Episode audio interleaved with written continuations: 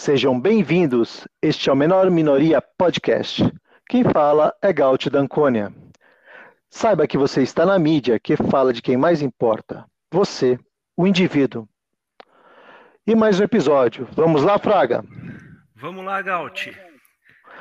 E é o nosso primeiro episódio com a presença feminina. É isso aí. Fazendo a cota aqui. Chegou chegando. Então. Muito bem-vinda. Muito bem-vinda, Tati. A Tati é a convidada de hoje e vamos saber se a gente tem lugar de fala. Tudo bem, Tati? Tudo bom, galera? Como vocês estão? Muito bem. Tudo ótimo. Vamos falar de feminismo hoje com a Tati, gente. E o, e o Fraga tem um, um já para começar, pé na porta, fazer uma pergunta para ela para a gente desenrolar a nossa entrevista. Então vamos lá.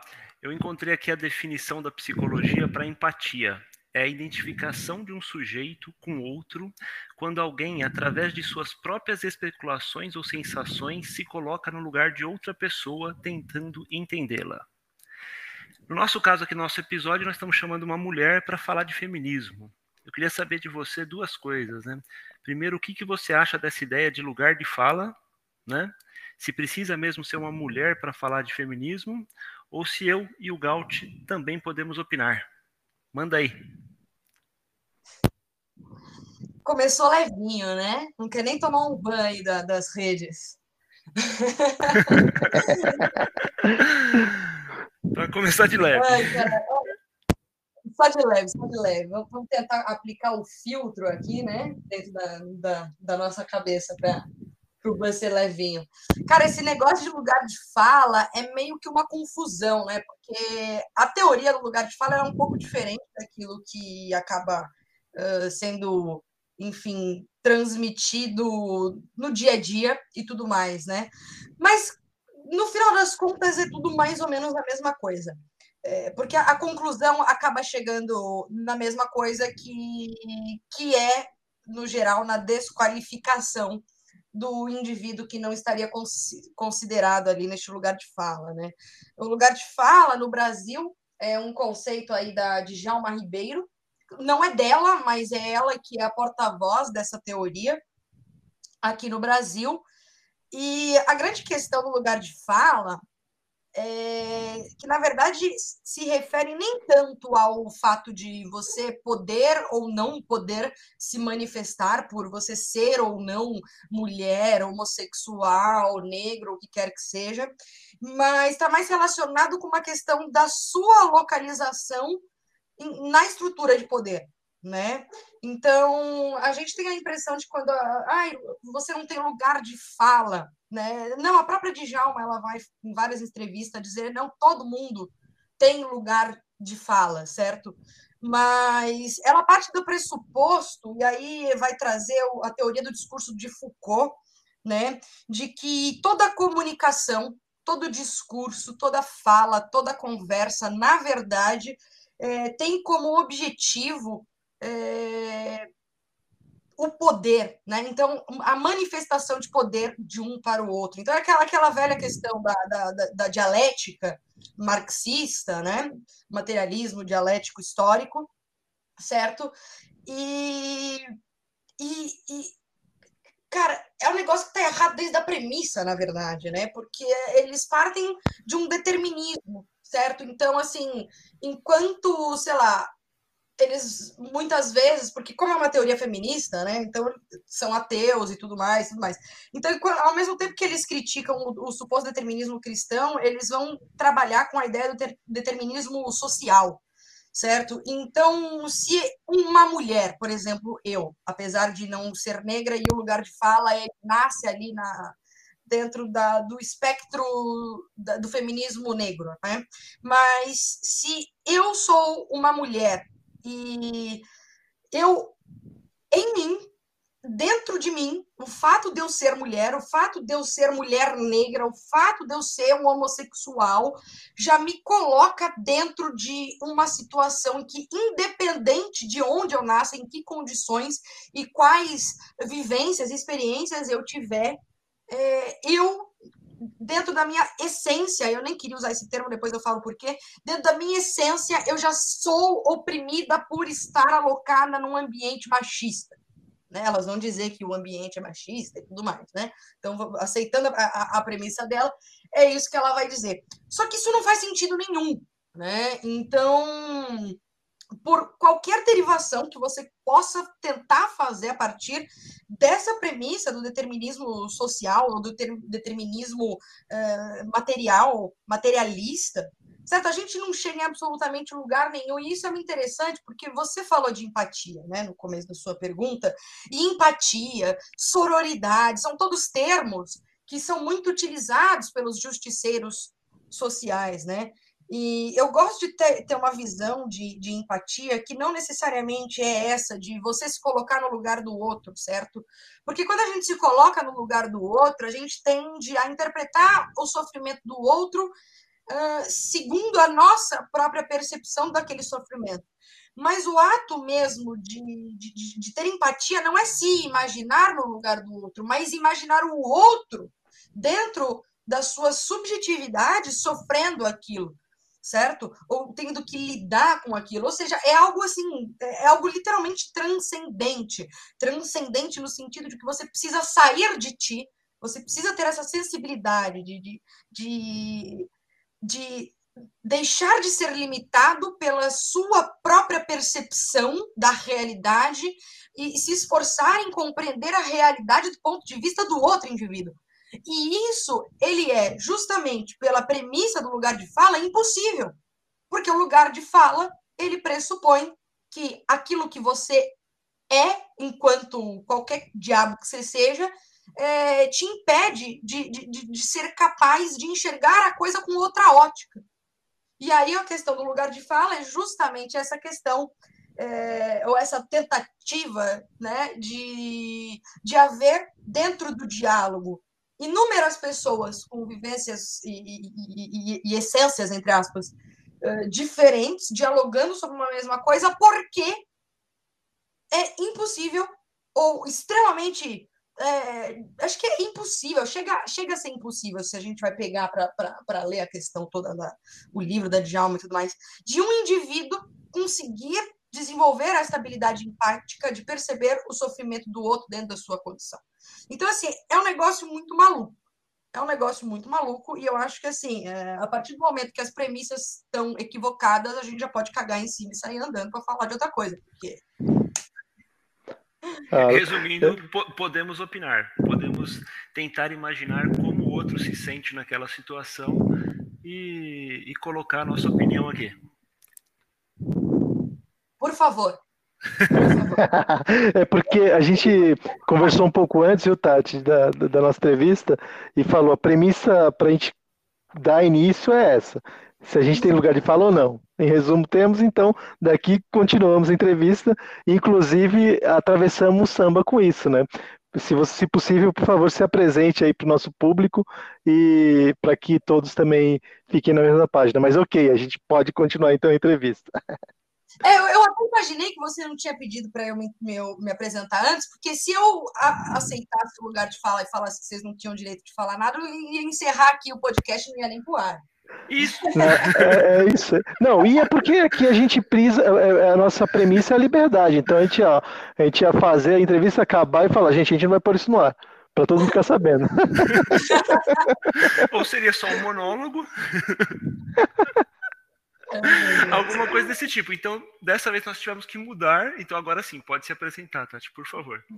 Então, salve, salve, rapaziada. É um grande prazer estar aqui no podcast dessa galera fera. Eu sou a Tate, conhecida talvez por alguns por curta e grossa da minha época de YouTube.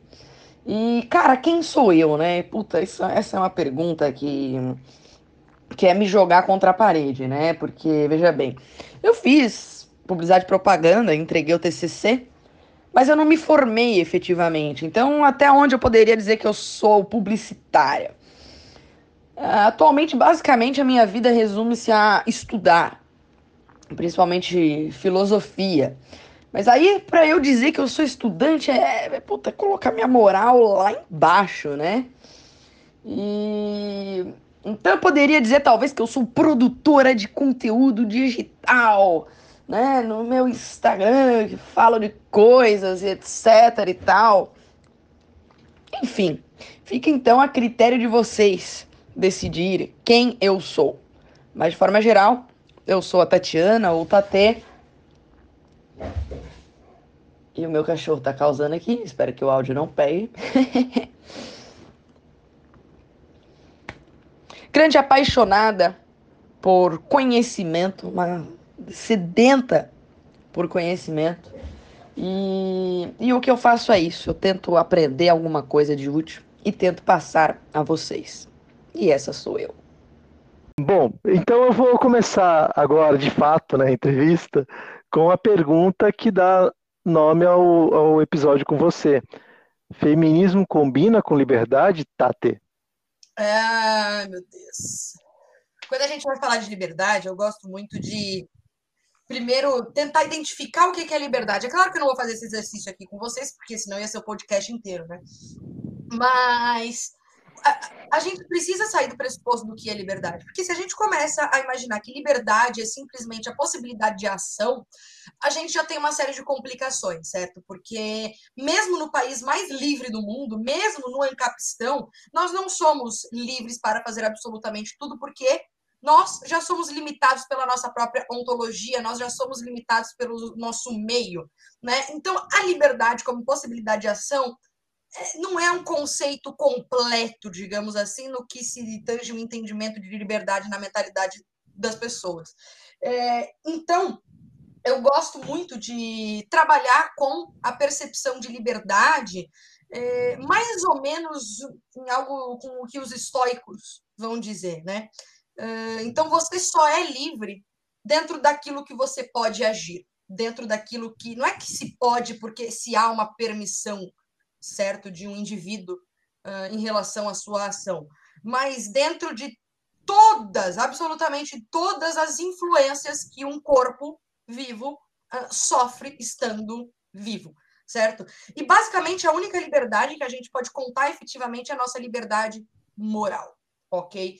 E, e a, disso eu respondo o seguinte: o feminismo, assim como qualquer ideologia, ele é, ele não compactua com a liberdade, porque como uma ideologia, ele exige que o indivíduo que a siga se limite uh, ao raio de percepção da realidade que aquela uh, ideologia uh, permite. Caso contrário, você já passa a ser qualquer outra coisa que não aquilo. E eis aí uma grande dificuldade também da gente começar a, de, de todo mundo ficar se rotulando, apesar de que eu sou uma grande defensora dos rótulos, certo?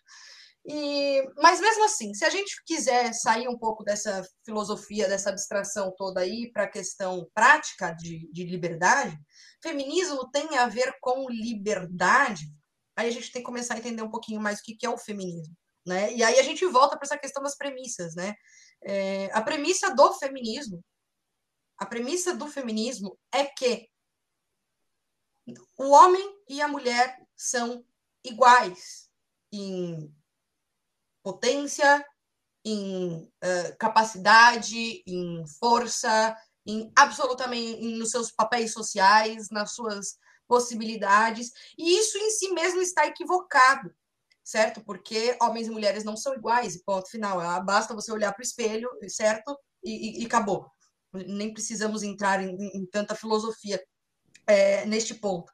Então é o seguinte: se a gente quer ser livre, mas a gente uh, tenta ser livre a partir de ideias que estão tão desconexas da realidade, a gente a gente não pode ser livre por uma razão simples.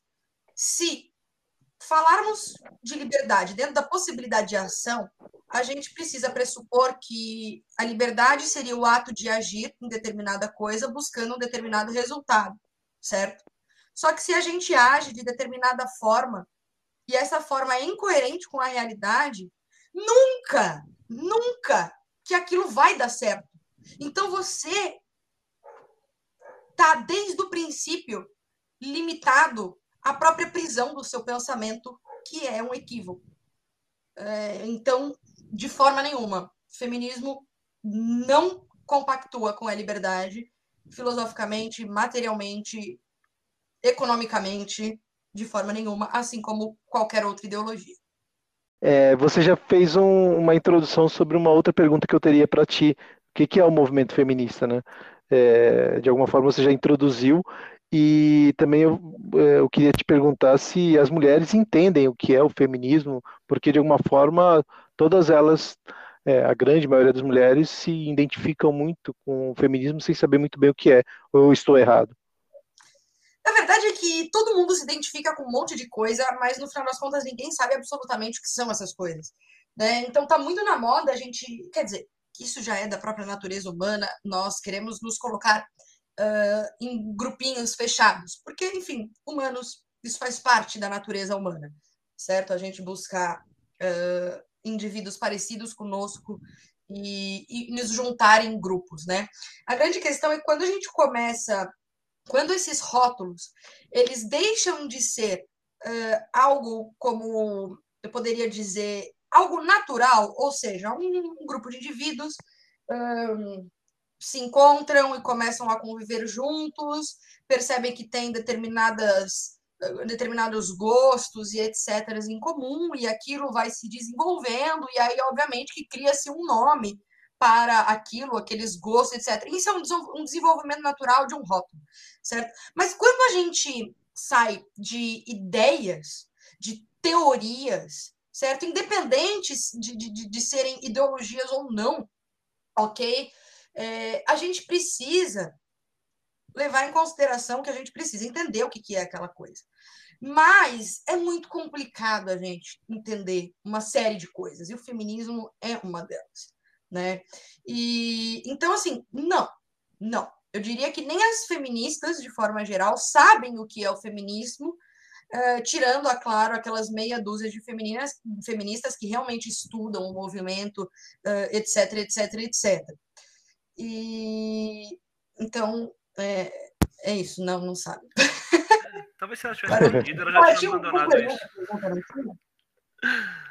Oi? É, talvez se elas tivessem estudado um pouquinho mais, elas já tivessem abandonado parte dessas ideias. Né?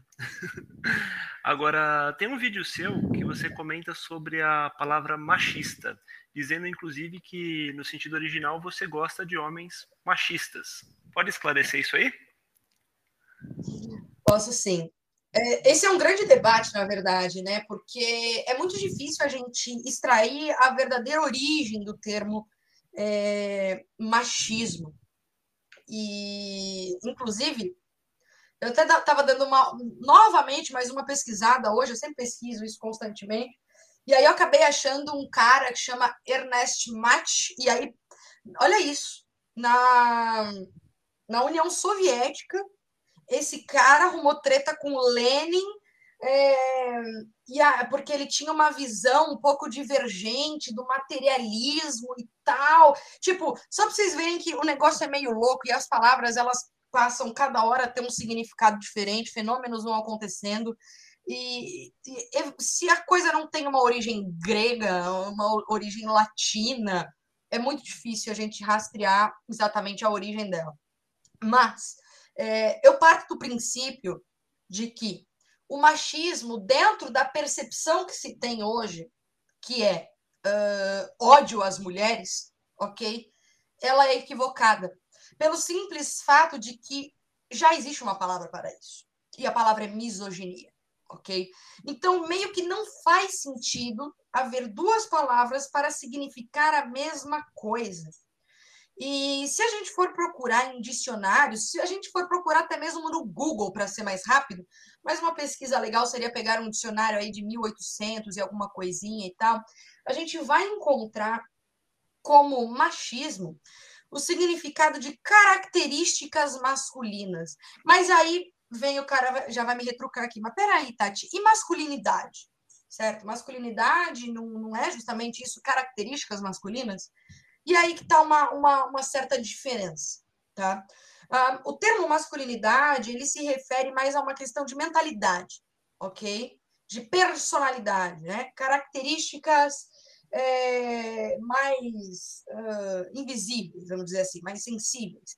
Enquanto a mascul... a... o machismo, ele já se refere um pouco mais ao comportamento externo, ele já se refere mais à, é, à aparência, né? Então, o viril ele está muito mais relacionado ao machismo do que à masculinidade.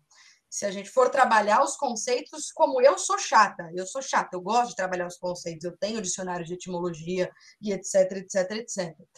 É, então, quando eu digo, na verdade, que homem tem que ser machista, sim, eu estou dizendo que o homem ele tem que resgatar né? Eu já digo resgatar, porque hoje em dia a gente já está vendo né, esses homens feministas, essas coisas esquisitas aí que estão aparecendo, eh, e, aí já tem uma propaganda imensa aí para feminilização dos homens e tudo mais, então já estamos num período em que se exige esse resgate, certo? do seu, da sua masculinidade, da sua aparência e atuação machista e tudo mais, tudo mais, tudo mais. E se a gente quiser se referir a homens que odeiam mulheres, a homens que agridem mulheres, a homens que agem mal com mulheres, nós já temos termos para isso. Uh, e, e é muito importante a gente preservar, certo? Essa dualidade, por exemplo, entre masculinidade e machismo. Eu vejo dessa forma, pelo menos.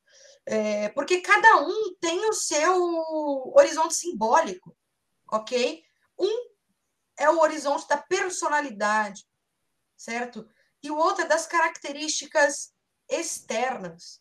Né? Então, o homem macho, o homem viril, é um homem, por exemplo, violento, e essa, esse é um dos principais argumentos eh, feministas para a caracterização de machismo como algo negativo. Mas a violência ela não é negativa em si mesma, certo? A violência é um ato, é um ato. E este ato ele pode ser, inclusive, muito necessário para uma série de questões, desde abrir um, um pote de azeitona a, até, eventualmente, uh, num acidente, precisar quebrar uma porta, precisar quebrar uma tranca, e a violência ela é necessária para se uh, cumprir determinadas tarefas, certo? Enquanto já o, o, o tal do, do me perdi aqui, qual que é o nome? É machismo e masculinidade. Enquanto a tal da masculinidade é mais uma ação de pagar a conta. É um cara masculino, ele paga a conta. Você vê até que tem uma sutileza na fala, né? Eu gosto muito dessas questões simbólicas da, da linguagem. O machista, né? A gente vê que tem uma, uma imposição, né? Enquanto a masculinidade, você vê que ela é mais fluida, ela é mais leve. Por quê? Porque cada termo ele representa um universo simbólico diferente e eles são todos importantes. Inclusive os termos, é, o termo negativo, né, que seria a misoginia, né? E você falou também dos homens que não gostam das mulheres ou algo do tipo. É, tem aquele movimento do MGTOW. O que, que, é aquele movimento? O que, que você pensa disso aí? Será que eu tenho lugar de fala? Na minha opinião, tem. então manda ver. Brincadeira. É, cara, o MGTOW é um fenômeno. É, primeira coisa, né? Vai que tem um MGTOW aqui assistindo. Eu não, sou é, porta-voz de movimento MGTOW. Eu sou um indivíduo que estudou um pouquinho a respeito do negócio, certo? E vou falar o que, aquilo que eu estudei. Porque depois os caras vêm tudo me matar. Então eu já fico o aviso aqui. Boto uma sirene na edição. um, o MGTOW é um movimento que eu creio, ele tem origem legítima no que, no que se refere a, a uma reação, a uma ação, certo?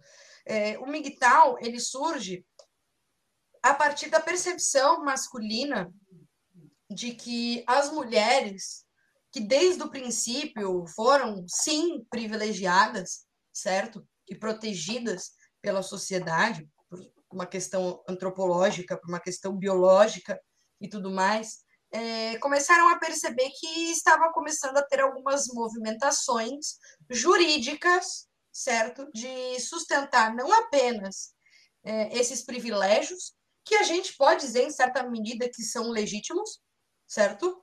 Os privilégios tradicionais, não os atuais, ok? Uh, só que as mulheres passaram a querer não só mais privilégios, mas como ocupar um espaço masculino mantendo estes privilégios, certo? E os homens começaram a perceber que tem alguma coisa um pouco equivocada acontecendo e que é, para que eles pudessem de alguma forma se proteger, eles precisariam então evitar o contato com mulheres a, menos que houvesse algum tipo de contrato explícito assinado, né, que o salvaguardasse. Então, o Miguel ele surge de uma reação que a gente pode chamar de legítima, certo? Acontece que, como todo movimento social, uma hora para outra, né, uh, os, a massa começa a tomar um certo poderio dos seus termos, dos seus aparentes modos de ação e transformam tudo aquilo numa baderna, né? Então, hoje, de alguma forma, o MGTOW ele já é mais ou menos visto como similar à própria misoginia, né? Mas eu diria que, na verdade, está mais para uma misofobia, certo? Porque os caras estão realmente se cagando de medo das mulheres, e não estão errado também, né? E basta ver aí mulher uh, fazendo denúncia falsa e ganhando. Podemos ver aí a, a, a Damares, inclusive, chegou a, a defender que, que não existe alienação parental uh, da, da mulher agindo contra o homem, enfim. Né? Então, Mesmo que não ganhe, às vezes, um, um, processo, só a dor de cabeça que dá para a vida do cara já é terrível. É, deixa eu até complementar, teve um entrevistado nosso, ela ficou esse problema de alienação parental, ele até andou comentando isso nas redes dele.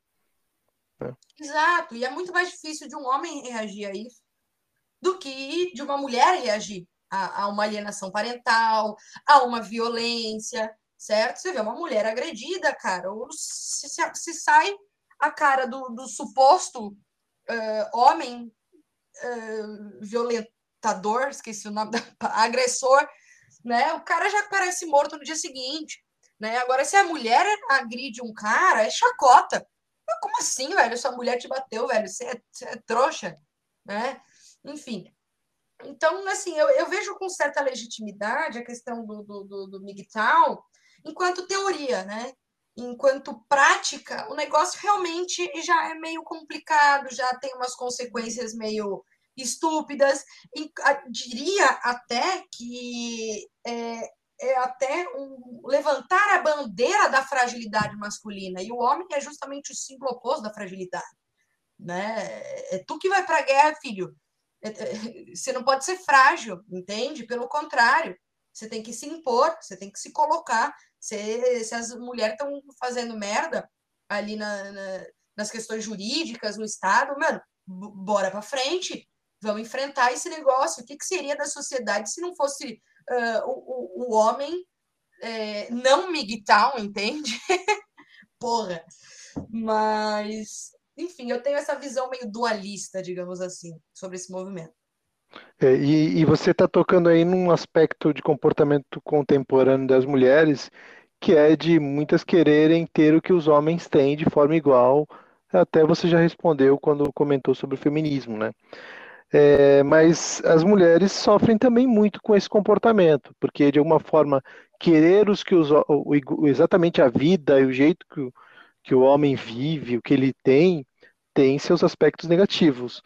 E você consegue enxergar isso e demonstrar isso para as mulheres? O fato é, a grama do vizinho é sempre mais verde, certo? A certo. louça da vizinha está sempre mais limpa, a criança da vizinha é sempre mais quieta. Por quê? Porque quando a gente olha, aí entra até na empatia, né? A dor do outro não sou eu que sinto, então é mais fácil né? E se a gente pega Mary Wollstonecraft, as, as feministas, uh, o princípio do feminismo, a gente já vê essa percepção das mulheres de que é muito fácil ser homem, certo? Mas quem disse que é muito fácil ser homem? Meu filho, é muito difícil ser humano, ser indivíduo, né? E, e aí, esse é o grande problema, na verdade, da mulher uh, envolta aí por esse, por esse véu uh, do feminismo. Um, a gente quer o, o, o ônus das coisas, a gente quer o bônus das coisas, mas não quer o, o, o ônus. Né? Nós queremos votar, mas não queremos ir para a guerra morrer. Opa, peraí, peraí. Da onde que vem, por exemplo, e o pior que eu estou dizendo isso ainda num, num podcast ANCAP, né? Fazendo uma justificativa com o voto. Mas vocês, Não, aqui, aqui, aqui a gente defende os indivíduos né? E a liberdade. Não necessariamente é ANCAP, claro que a gente tem um grande viés, né? Mas fica despreocupada. Não rótulos aqui. A coincidência acaba acaba nisso. Manda acaba... bala, TT. É, então, assim, a gente quer votar para decidir as coisas, mas não quer morrer na guerra. Fala, ah, peraí, qual que é a origem do voto? Qual que é a origem da civilização? Né? Porra, é muita coisa para se discutir, para se estudar aqui, nem vale a pena, nem vou entrar, vou só trazer uns pontos, né? Ai, a gente quer trabalhar na rua, certo? Mas peraí, qual que é o desenvolvimento? Qual que é o processo todo do, do trabalho? Então, a mulher quer trabalhar, mas ela quer trabalhar sentada no escritório, datilografando, né? Para falar em termos da época, nem sei quando a Marion Stormcraft é 1700 e pouquinho, nem tinha datilografia. Eu fiz, cur... eu fiz curso hein, desse negócio, não fica criticando muito, não. curso de datilografia, já disse minha idade aqui, mais ou menos. Mas vê se a mulher queria lá capinar o. Não queria. Tanto é que a gente vê que o movimento feminista ele surge é, das mulheres é, burguesas, urbanas, certo? Não, não, não nasce da, da, das minas que estão capilando o, o, lote. Porque a mulher pobre, a mulher que está se fudendo, a mulher que está na roça, ela já trabalha, ela já faz as coisas, ela carrega o mesmo, mesmo uh, ônus que o homem. Não vou dizer o mesmo, porque quem, a mulher, quem vai, por exemplo, derrubar a árvore, cortar lenha, trazendo, na maioria das vezes é o homem, a mulher vai ficar ali capinando já uma coisa um pouco mais leve certo? Mas é, essa, isso é bastante curioso, né? Porque se a gente for trazer aqui o, a questão do o homem natural, não tô nem entrando em Rousseau, não quero nem entrar no Rousseau, mas o homem, a, o homem natural, ou seja, o indivíduo, homem e mulher, dentro de um universo sem tecnologia, né? Eles são obviamente diferentes entre si, apesar do feminismo negar isso, mas eles estão numa situação é, de relativa igualdade, no sentido de que os dois precisam se fuder para conseguir alguma coisa, certo? Os dois precisam se fuder para conseguir alguma coisa. Não interessa, um tem que, tem que fazer o negócio acontecer. Ah, o homem vai caçar javali, a mulher vai pescar. Ok, isso com o tempo as coisas vão se desenvolvendo a partir de tentativa e erro e tudo mais.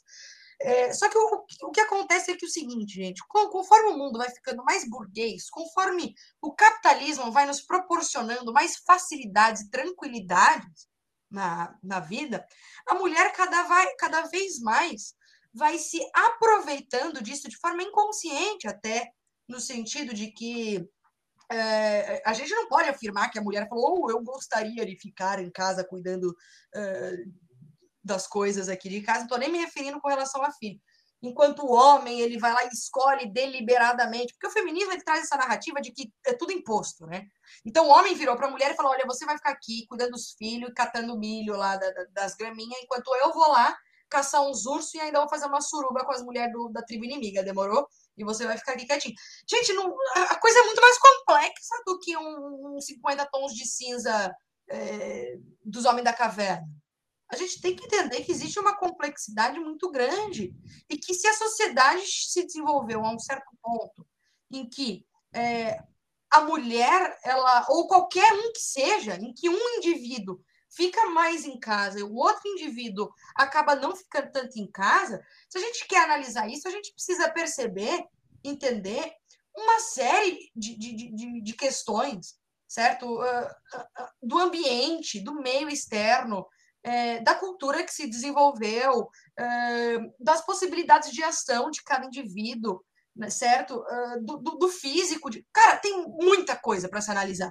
Não dá para você querer estudar a antropologia inteira e chegar numa conclusão de que, olha, nós vivemos numa circunstância em que o homem branco hétero cis, certo? Já se entendendo como uh, universal, nos termos da Djamila Ribeiro, ou como o eu, em termos da Simone de Beauvoir, certo? Sou o foda e você, mulher, é o outro, né? Segundo Simone de Beauvoir, segundo Sartre, ou você é o diferente, segundo Djamila Ribeiro. Isso é, velho, caga-rega para antropologia. Isso é terraplanismo da antropologia. Você simplesmente querer partir de uma premissa que você tirou da bunda e estudar tudo a partir da, da, da intenção de comprovar aquilo que você tirou da bunda. Não dá para levar a sério o negócio desse. Mas esse, esse pensamento corrobora o interesse de muita gente, né, Tati? Talvez por isso tenha tanto eco. Né? É Interesses de mercado, interesses de diversos aspectos aí. E é aí que eu gosto de Marx. Eu, eu ainda preciso estudar Marx com, certa, com mais profundidade, é claro. Mas... Com desapego e com profundidade. É, é. Mas eu tenho uma, uma interpretação, e eu acho que é a primeira vez que eu estou falando isso em público, mas não tem problema. Eu tenho uma certa interpretação de que Marx descobriu o globalismo. Né? E o globalismo ele, ele não é o capitalismo uh, da forma como nós entendemos o capitalismo, que seria basicamente o livre mercado, vai? Ou pelo menos a gente utiliza esses dois termos como sinônimos, de forma geral, de forma vulgo, de forma, de forma vulgar. E aí caberia até mesmo a própria reflexão de se caberia realmente utilizar os termos desta forma ou se a gente deveria respeitar o cara que criou a porra desse nome de capitalismo, que no caso foi Marx, salvo engano. Uh, mas o Marx ele, ele, ele teve essa visão. Ele teve essa visão, mas ele, por uma série de circunstâncias XPTO, ele não foi capaz de identificar o real inimigo dele. Porque o real inimigo de Marx não é o livre mercado.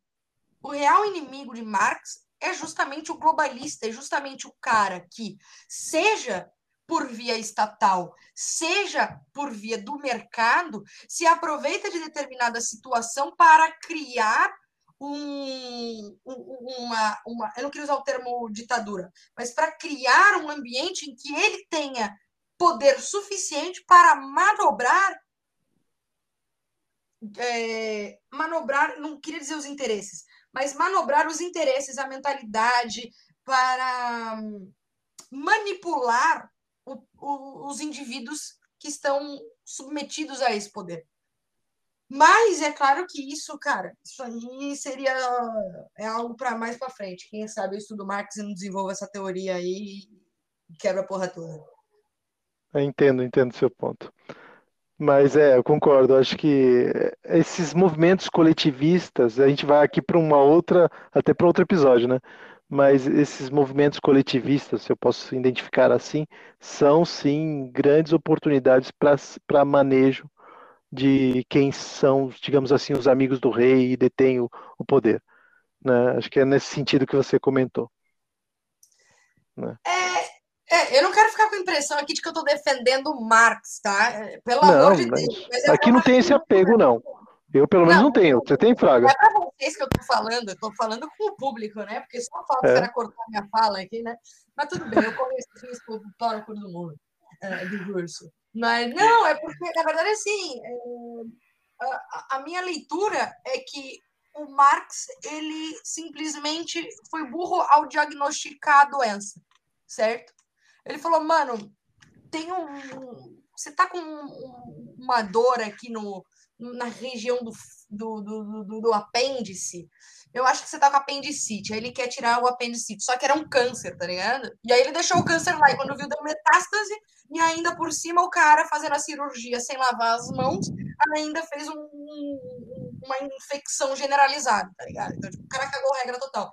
Mas dá para fazer uma leitura legal de Marx dentro dessa, dessa minha visão, eu acredito. Eu farei isso ainda, mais para confundir os esquerdistas do que qualquer coisa. Vai ser bem divertido. Fraga, manda bala. É, eu estava vendo aqui em relação ao termo capitalista, né? O primeiro que usou isso aí foi, acho que o David Ricardo, para colocar como proprietário do capital, né? E depois, é, acho que como termo capitalismo, tá primeiro aqui está o Samuel Taylor ixi, eu não consigo pronunciar esse nome aqui, mas é um poeta inglês.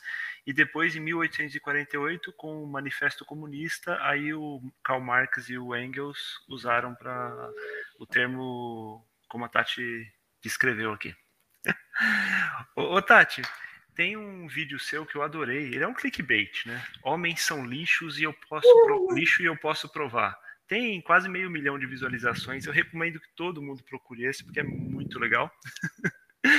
e aí lá você cita, não precisa dar o, o spoiler completo para o pessoal ficar com vontade de ver, mas você cita algumas características que biológicas e sociais que fazem os homens serem descartáveis. Explica aí para nós. Cara, esse, esse, vídeo é um verdadeiro exercício estoico meu, porque sempre que eu resolvo dar uma olhada nos comentários, o que tem gente me xingando e eu tenho que lidar com aquilo, é um exercício estoico bastante divertido. Né? De, de, é tipo o exercício do Twitter, né? Você entra lá e tenta não ser tomado pelo ódio, é, é difícil mesmo. Deve ter um cara que só lê, só lê o título e já tá xingando.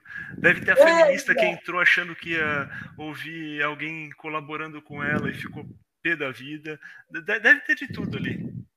Não, tem de tudo. Eu acho muito divertido. Um dia eu ainda tinha que fazer um react dos comentários desse vídeo. Mas, gente, basicamente, é...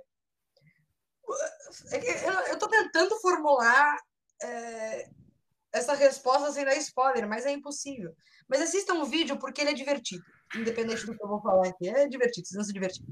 Mas aí eu, eu, eu tento, eu, eu começo o vídeo fazendo uma definição de lixo, né? Então, lixo é algo que a gente usa e descarta, certo? E, e aí, qual é a percepção de homem que eu estou colocando dentro desse vídeo? Esse vídeo é uma grande ironia, né? É uma grande brincadeira com o significado dos termos, certo? É porque o homem, desde o princípio, é aquele cara que está se colocando em risco, é aquele cara que, meu, primeiro damas e crianças, e o homem fica por último. Uh, e ainda mais na visão feminista, né? O que, que é? Os homens vão construir as casas, as casas prontas, foda-se, certo? O homem não serve mais para nada. Então, o homem é lixo e eu posso provar é que isso é bem interessante, mas isso eu já não coloco no vídeo. A função social masculina ela está muito mais relacionada com uma construção material do, da civilização, certo? E, e, e, e a mulher, ela está muito mais relacionada com uma construção, é, eu não queria dizer espiritual, mas é, simbolicamente a mulher é aquilo que dá a vida, simbolicamente a mulher é aquilo que cuida, é o que dá os artifícios necessários para todo indivíduo que nasce produzir absolutamente tudo que ele pode produzir, certo? E o, o homem, ele acaba se limitando às suas funções de, meu, trabalhar, construir coisas, e etc, etc, etc. E a mulher, pelo contrário. Veja bem, homem é lixo, eu posso provar. Uma mulher grávida, o homem pode abandonar ela à vontade o filho está lá, a sociedade continua. Você é descartável, você só serve aqui para tacar seu sêmen dentro do meu saco de esperma, como diriam os MGTOW. uh, e, e acabou, a coisa continua. Entende? E, então, na verdade, isso é uma percepção bem triste, bem pessimista. A minha intenção, na verdade, com, com, com essa visão, não é menosprezar os homens, apesar de ser uma visão pessimista. Né? É claro que eu estou fazendo uma brincadeira, mas é justamente a gente, como mulher, perceber a importância desse lixo, certo? A importância eu, eu, desse eu lixo. Se não fosse, por exemplo. Né? Justamente você Sim, é dizendo, eu... pô, é, é, é, o cara que se sacrifica, é o cara que vai na frente. quando o barco vai afundar é o que fica por último. Então, eu acho que é num sentido até nobre, do jeito que você colocou. Eu gostei. Exato, porque assim, é, o, o homem é o plástico que, que, que mantém o, o, o alimento dentro do plástico. Sim, ele é fundamental. O alimento é o que vai te fazer viver, de fato. Né? Então, a mulher seria esse alimento. Agora, o que vai proteger esse alimento para que esse alimento se, se mantenha são e que você possa comer ele sem que ele te mate estragado. É o homem. Isso é muito bonito, porque psicologicamente, teologicamente, filosoficamente, uh, antropologicamente, inclusive, uh, essa simbólica ela se encaixa perfeitamente.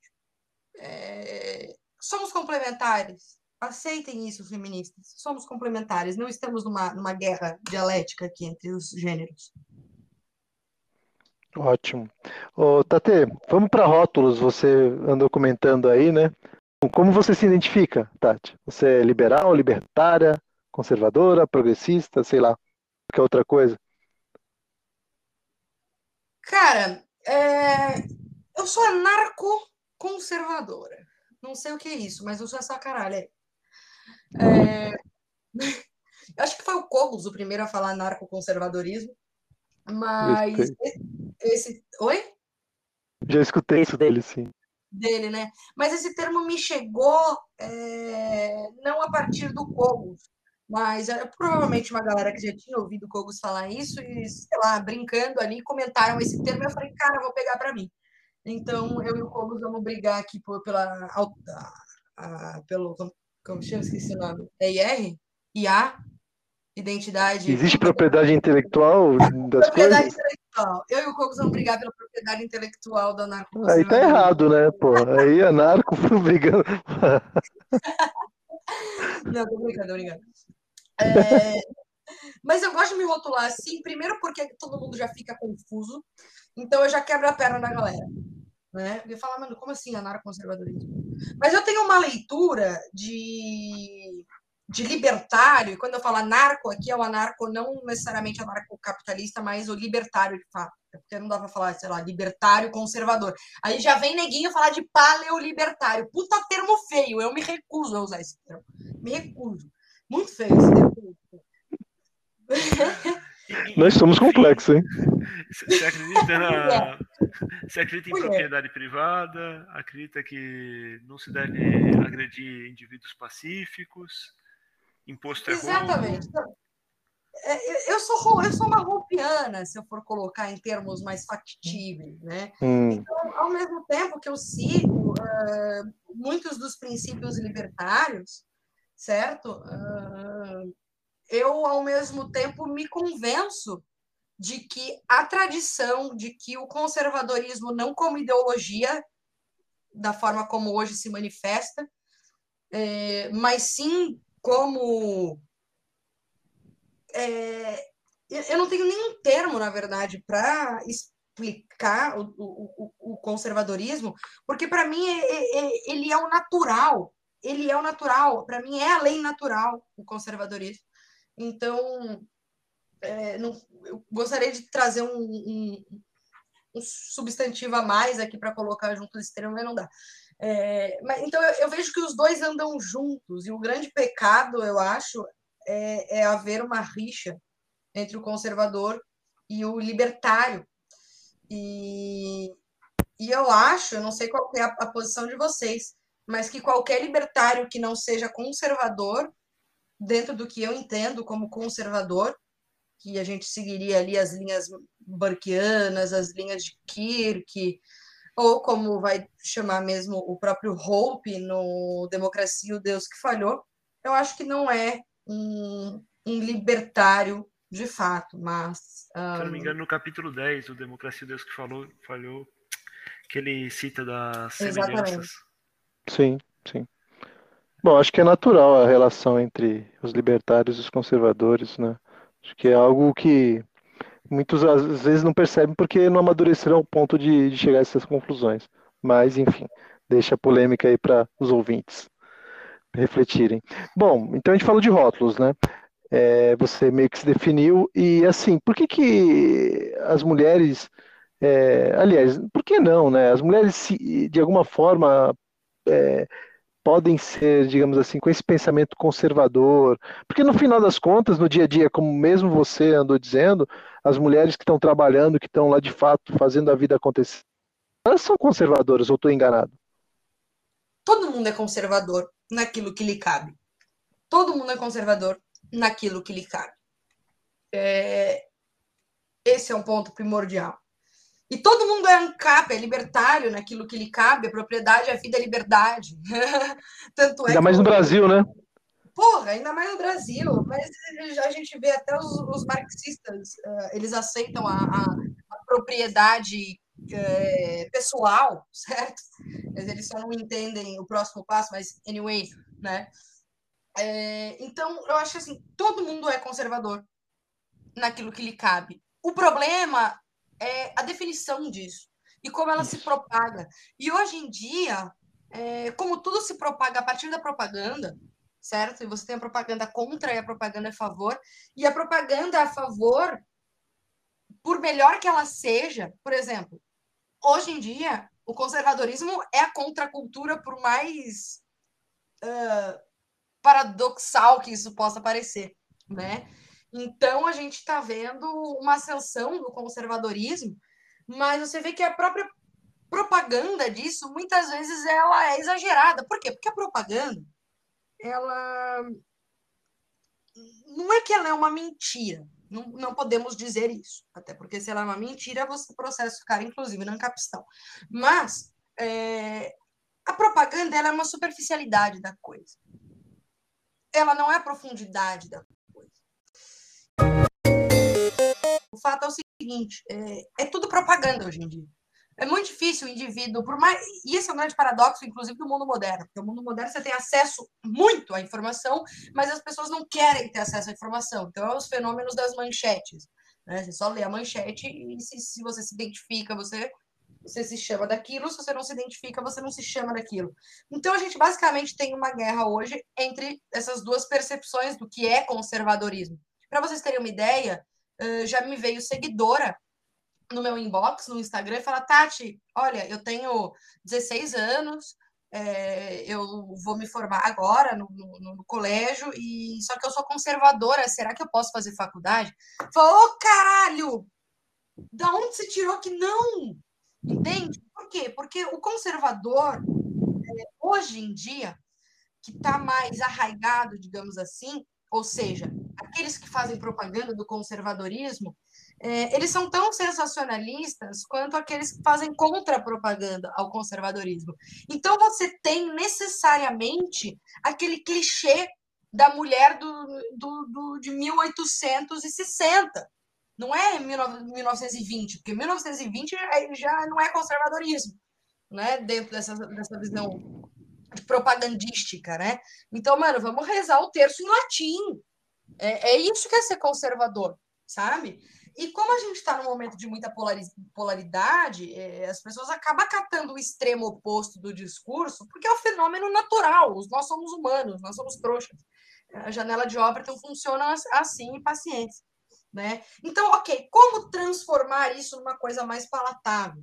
É, eu acho que aí já cabe realmente um trabalho que eu poderia dizer que é um trabalho mais ou menos da forma como eu faço, apesar de que hoje em dia eu estou me afastando um pouco mais dessa carga uh, ideológica, não querendo dizer conservadorismo é ideologia, porque não é, mas o conservadorismo ele entra na discussão ideológica hoje em dia, né?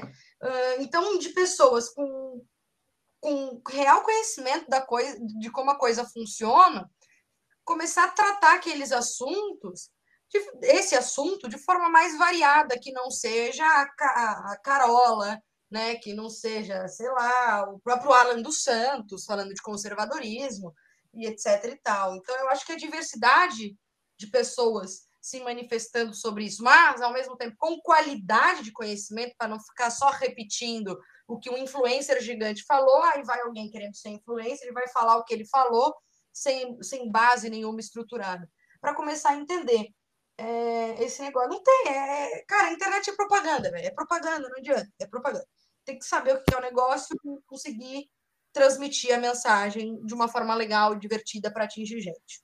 Como diria o Peter, a informação é, descentralizada e distribuída deve ajudar com isso vai ter conteúdo bom, vai ter conteúdo ruim e o filtro vai, vai fazer os melhores e ou pelo menos vai tentar filtrar isso de alguma forma para que a informação chegue lá. Exatamente. É isso. Bom, anda aí, é, Só complementar porque durante anos a gente não tinha nem noção do que, que era conservadorismo de forma geral, né? Até para as pessoas ditas melhores, melhores formadas, eu e o, e o Fraga conversamos sempre sobre isso, né? Até 5, 10 anos, a gente não tinha acesso às informações que a gente tem hoje. E isso foi, de fato, a internet, a informação descentralizada que nos permitiu. Então, também, logo de cara, a gente já sai perdendo, né? Até alguns anos era a visão progressista que prevalecia de forma geral aí no nosso mundo, no nosso meio, né? Então, fica até difícil 2017, até de... eu nunca tinha ouvido falar o que era um libertário. Mas eu vou, é. mas eu vou dizer uma coisa, é, não com relação ao libertário, porque, porque é diferente, né? mas em relação ao conservadorismo, isso é o certo, entende? Porque é, o conservadorismo é uma forma de agir natural, certo? Nenhum indivíduo em, em, em sã consciência vai simplesmente tacar fogo na sua tribo para construir um troço do zero que ele acabou de criar. Assim, é, isso não acontece naturalmente. Né? Então, assim, conservadorismo, na verdade, ele nem, deve, ele nem deve ser teorizado, porque o que, o que configura efetivamente o, o ser conservador é justamente uma ação, é, uma ação, uma visão, uma interpretação e uma relação para com a vida o mais natural possível, ou seja, sem teoria. Sem teoria, é simplesmente a gente vivendo. Então, não tem que realmente ouvir, assim, no mundo ideal, não tem que ouvir o que é conservadorismo. Conservadorismo é, e ponto final, simplesmente é. Tá. É, mas o problema é que ele foi rotulado como algo como retrógrada, confundido como reacionário e todas essas termino, terminologias, e aí criou-se uma visão errada do que de fato é ser conservador. Que é o grande paradoxo. É, é o grande paradoxo.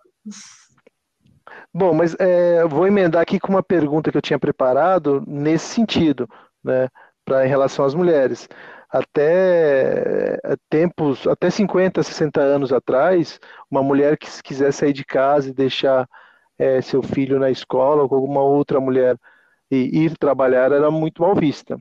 Hoje, diametra, diametralmente ao contrário, né, uma mulher que larga o emprego e resolve cuidar de casa, cuidar dos filhos, ela também é muito mal vista. É, isso demonstra que, de certa forma, as mulheres, de forma geral, não entendem que elas, como indivíduo, têm que prevalecer independente do que o grupo pensa. Então, uma mulher que toma uma decisão hoje, por exemplo, de largar o emprego e, e tocar a vida em casa com os filhos, ela é considerada muito corajosa, né?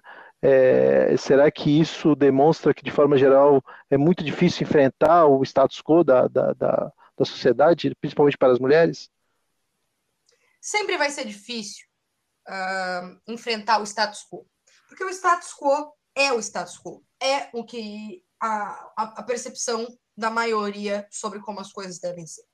Então, qualquer indivíduo, qualquer indivíduo, seja qual seja esse indivíduo, que tentar agir de forma contrária às crenças estabelecidas, ele vai ter maior dificuldade.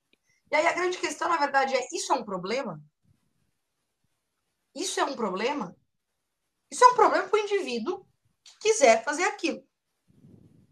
Mas espera aí, a vida humana é justamente é, solução de problemas.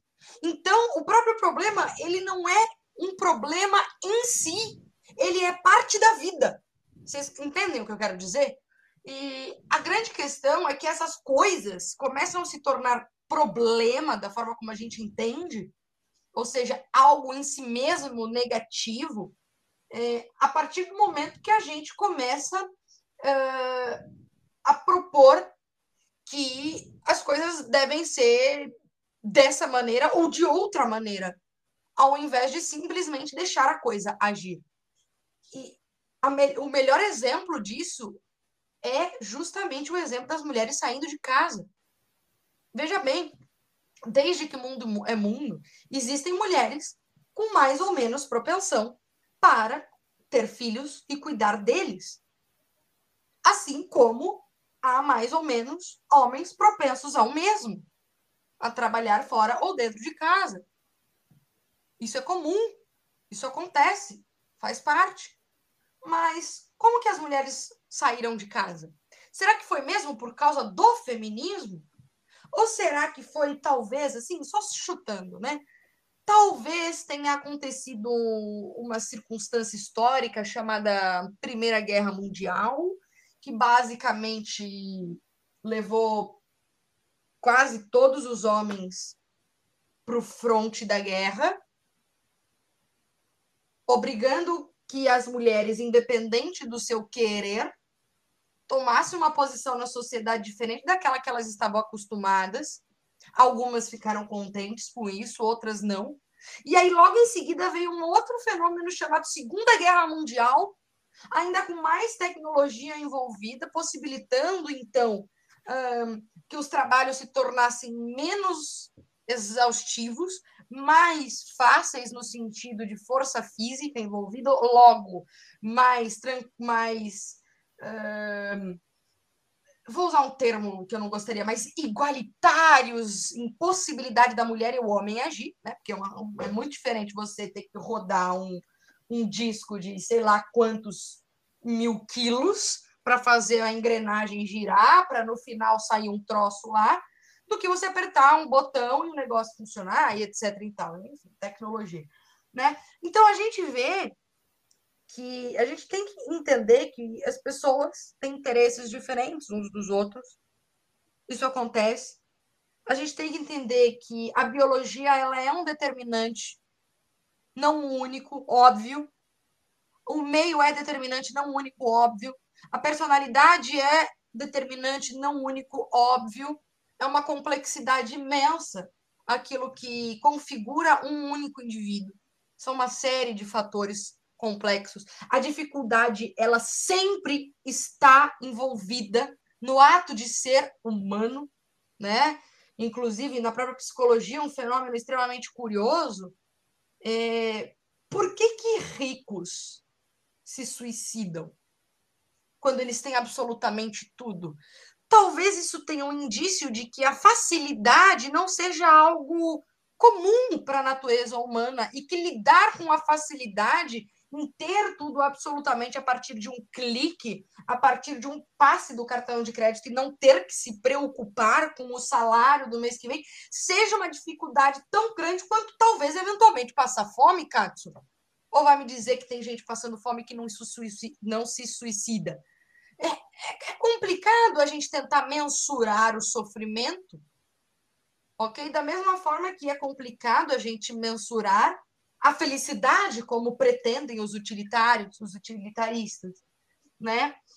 Uh, então, assim, é, a, a gente tem que parar de querer enxergar a história, a antropologia, o homem, o ser, as relações humanas de uma forma tão pequena, tão superficial, ignorando todos esses fatores que fazem parte da coisa. E isso não é exclusivo à mulher, não. Pelo contrário, isso é um fator que engloba todos os indivíduos. É, legal. se eu a sua pergunta ou se eu acabei fugindo. Não, acho que você foi, foi precisa, assim. No final das contas, cada um com seus problemas, né? E que de alguma forma enfrente e faça acontecer independente do que os outros pensam. E isso, isso é um problema de todo mundo. Isso é o problema de cada um. Algo que a mulher jamais conseguiria fa fazer é ter uma síntese de 10 segundos. mas, é isso, mas é isso, né? Não, mas é, e tem tudo a ver com a, o nosso podcast, né? É, de fato, é bem por aí.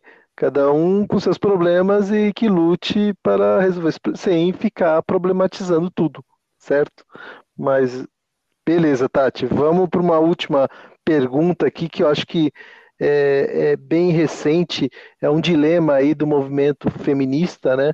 Com a questão do, do movimento trans, e é uma polêmica que está acontecendo no mundo inteiro relacionado ao esporte, né? Então muitas mulheres têm sido prejudicadas no esporte devido à entrada de homens trans, ou desculpem se tem alguém do público que se identifica, mas eu não sei muito bem como descrever. É mulher Perdão, mulher trans.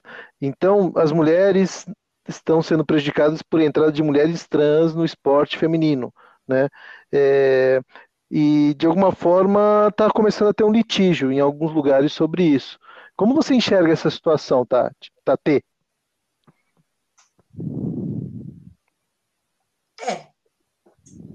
é. É uma coisa bastante complicada, porque quando quando a gente tende, no calor do momento, a discutir uh, esses outros assuntos, a gente tende a a lidar como se não houvesse um humano do outro lado.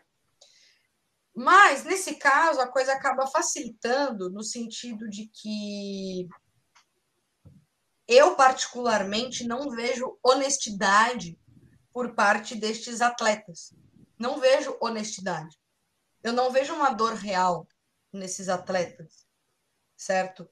É, a maioria deles, no que é, dentro do que a mídia divulga, pelo menos, já eram atletas. A gente não está falando de. E aí até vai ser polêmico, né? Não é um jovem trans. Criança trans não existe. Mas jovem trans, eventualmente, sim, é, existe se o negócio for feito de forma séria, ou seja, não da forma como é feito hoje em dia. Mas existem pessoas com um transtorno de identidade. É uma doença, é uma coisa séria, complexa, uh, afeta minoritariamente, mas afeta uma parcela da população. Essas pessoas afetadas são indivíduos com alma, com sentimentos, com causas, consequências, e não devem ser de forma nenhuma excluídos por conta disso. Mas a gente precisa entender que as coisas exigem um processo e que o processo ele está diretamente relacionado com o sucesso das coisas certo?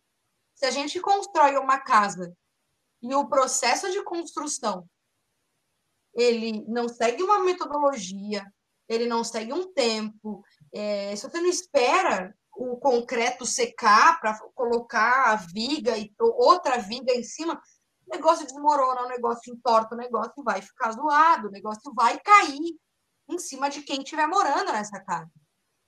Certo? E essa analogia serve para absolutamente tudo. Então, é, supondo que existe uma que exista uma seriedade dentro dessa discussão, ok? Porque se a gente partir do pressuposto de que não existe uma seriedade, nem haveria eh, por que eu responder essa pergunta, essa pergunta nem existiria, certo? Mas supondo né, que no futuro, em breve, daqui a pouco, vai ter realmente isso ocorrendo de forma séria, é, eu acho que o mesmo processo de empatia, para a gente terminar trazendo o assunto do começo, uh, que os transexuais exigem dos não transexuais, dos cis, é, precisa ser recíproco. Então, os cis, eles precisam compreender que eles estão inseridos num meio que funciona de determinada forma, eles considerando ou não justo, isso não interessa, certo? Porque os meios, eles vão determinar os fins, ok? E, se eles quiserem, um dia lá na frente, participar de Olimpíadas e tudo mais, de forma justa, como eles mesmos gostam de dizer, né? Justiça, justiça, direitos, etc. Então, esse processo precisa ser respeitado, certo? E da mesma forma que absolutamente todas as instituições, todos os conhecimentos, é, tudo que existe na realidade, hoje em dia, na realidade contemporânea, só existe por causa de processos que demoraram para cacete, tentativa e erro, calma, paciência, ansiedade, e que, eventualmente, e aqui a gente traz a própria filosofia oriental, certo? O que a filosofia oriental vai fazer? Eu, infelizmente, não me lembro o nome da árvore, mas tem uma árvore específica que é muito cultivada pelos monges, certo? E curiosamente é uma árvore que só dá frutos depois de mais de 100 anos. E aí, né, vem a grande questão, mas por que, que você vai plantar uma, uma, uma planta que só vai dar fruto quando você estiver morto? Okay? Por que, que você faz isso? Certo? E aí é um próprio um dos princípios conservadores, um dos princípios da lei natural, que é a posteridade, certo? Então, você, atleta trans, que quer que uh, os transexuais legítimos, e não essa massa de manobra, né, de bagunça, né, que existe aí, é, tem uma possibilidade realmente de, de, participar de torneios em que a biologia importa sim para que se haja uma luta justa, certo? Você precisa entender que é um processo demorado, é um processo longo, é um processo de paciência, é um processo do qual você vai fazer parte apenas, certo? Como meio, mas você não vai ter a oportunidade muitas vezes de desfrutar desse fim. Então se coloque no seu lugar de entender que você colocar um cara que há 20, 30 anos luta boxe e se e foi constituído biologicamente como um cara, não é porque ele está dois anos tomando remedinho que ele virou mulher. Pelo contrário, não é assim que funciona e vai pesquisa para cacete para conseguir descobrir quando é que, se eventualmente será possível realmente é, haver essa, é, essa inserção do homem trans e da mulher trans né, dentro dos respectivos grupos, ou se será necessário realmente a criação de uma nova modalidade dos transexuais. Ou realmente simplesmente aceitar o fato de que talvez, dependendo da modalidade em que você está inserido, você não vai poder participar. Pelo menos não competindo com o gênero do qual você se identifica, sendo ele uh, o contrário daquele que você é. Sabe? É, é um exercício de empatia a gente entender que muitas vezes aquilo que a gente quer é incompatível com a realidade é, incompatível com as consequências. Será que é justo que um atleta trans, uma mulher trans, que até ontem era homem, que tem os músculos constituídos semelhantes a de um homem, que tem a força muito superior a de uma mulher, competir com uma mulher? Vamos baixar a bola aí, né? Vamos se colocar no nosso lugar de fala. para entender esse conceito complexo que é a vida. Tati, muito obrigado por esse bate-papo. Queria deixar aqui um, microfone aqui aberto para você se quiser deixar alguma mensagem, falar das suas redes sociais, onde o pessoal te encontra. Manda aí. Ah, eu que agradeço. Tô, olha, me diverti bastante. Ainda para mim é um pouco desafio fazer é, lives, mesmo que ainda vai ter umas edições aqui para deixar o negócio bonitinho, tinindo, mas não deixa de ser live. Pra gente né? também, viu, Tate? Pra gente ainda é um desafio, então estamos juntos.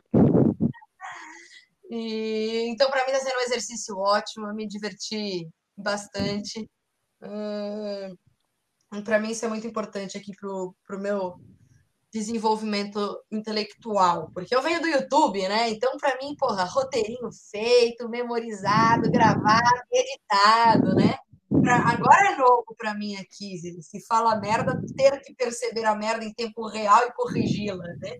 Então, espero não, que eu não tenha falado merda. Se falei, lide com isso.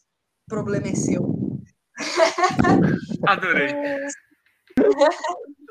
E se quiserem acompanhar mais as minhas ideias, os meus estudos, atualmente eu estou apenas no Instagram, arroba tate.e.sca, tate.sca, e estamos juntos aí, lutando para quem sabe trazer um pouquinho de sanidade aí para a nossa sociedade e para nós mesmos. Valeu, Tate. Muito obrigado aí por participar conosco aqui no Menor Minoria Podcast. E conto também com, com, com você aí, eh, se quiser sugerir alguém futuramente para entrevistarmos e continuar colaborando com o nosso desenvolvimento, agradeço. Com certeza. Pode deixar. Vou, vou, vou pensar em umas coisas. Valeu. Valeu, obrigado a todos.